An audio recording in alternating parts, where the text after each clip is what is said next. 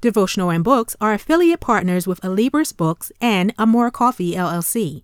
Click on these links in the description box for discounts on your favorite items. Thank you for listening to this podcast, and now, this week's episode.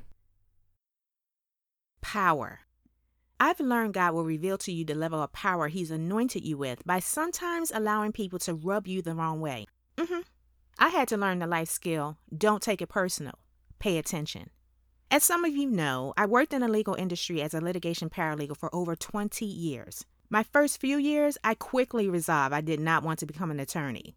Besides, I pretty much was already one. I did most of the work, spent too much time in courtrooms, entertained very obnoxious clients, paid association fees, and had to meet yearly billable hours. So, yeah, mm-mm. the only thing that I couldn't do was represent clients in court.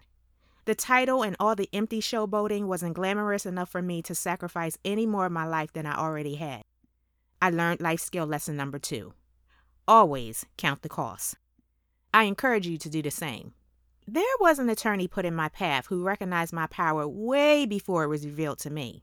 She addressed me one day at a CLE event, and that stands for Continuing Legal Education. What do you do here? You're one of the secretaries, right? She asked. Now, I'm no stranger to petty, simple minded women. I unfortunately got a crash course at the age of seven, so that didn't offend me. What did was the audacity to place me in such a way that it was demeaning. I said, no, and sashay walked as hard as I could away from her. Insecure people will choose their ammunition when they can't figure you out or they feel threatened. The next time she saw me was at one of our war room meetings. I just smiled like a Cheshire cat. I won't repeat what I said in my head because I'm saved. Assigned to work on a case with me, go figure, she had to humble herself because she found out who I was that day.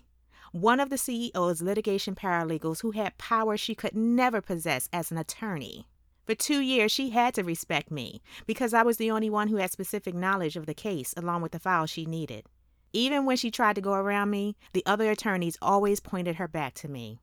Hmm. I learned a lot through that experience. One being, I am anointed to lead, to behave, think, speak, and move in this authority, to execute with power, because it was God that was raising up kingdom in me. Although I love, love, love, love law, my presence in this industry was temporary. God retired me by age 36 and called me to become the founder and CEO of TE Works Mentors, where we empower our mentees to be leaders and teach them how to utilize their power effectively when dealing with conflict through life skills mentoring workshops. It's been 11 years now, and I'm still following the kingdom principles God, not social norms or pressures, has laid out for my life. You can check us out at www.teworks.org. David versus Saul, Joseph versus his brothers, Hannah versus Peninnah. There are countless examples of how God raises the most unlikely of us to become powerful, effective leaders. I encourage you to open up the Word of God and read one of these accounts this week. And remember, don't take it personal, but always pay attention. Let's build kingdom.